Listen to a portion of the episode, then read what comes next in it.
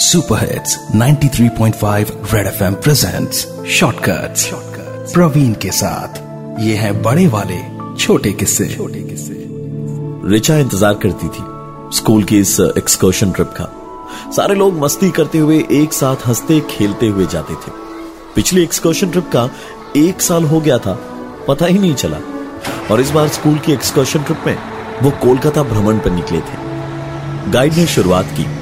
सबसे पहले नॉर्थ कोलकाता से, और उसके बाद हावड़ा ब्रिज, विक्टोरिया मेमोरियल, और फिर प्रिंसप घाट से गंगा की नौका में सैर। पूरे एक्सकर्शन में बच्चों के चेहरे पर हँसी बरकरार रही। शाम का वक्त था, जब इस ट्रिप के आखिरी डेस्टिनेशन पर सारे बच्चे पहुँचे, और वहाँ रिचा को उसकी दादी मिली। दादी के यहाँ होने पर रिचा को यकीन ही नहीं हो रहा था। क्योंकि पापा के अनुसार दादी पिछले चार सालों से अपने ही किसी रिलेटिव के साथ रह रही थी। और दादी उनसे कोई रिश्ता नहीं रखना चाहती थी।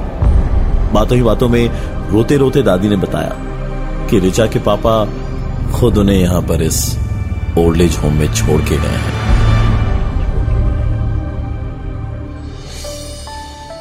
Super hits 93.5 red FM presents shortcuts Praveen के साथ।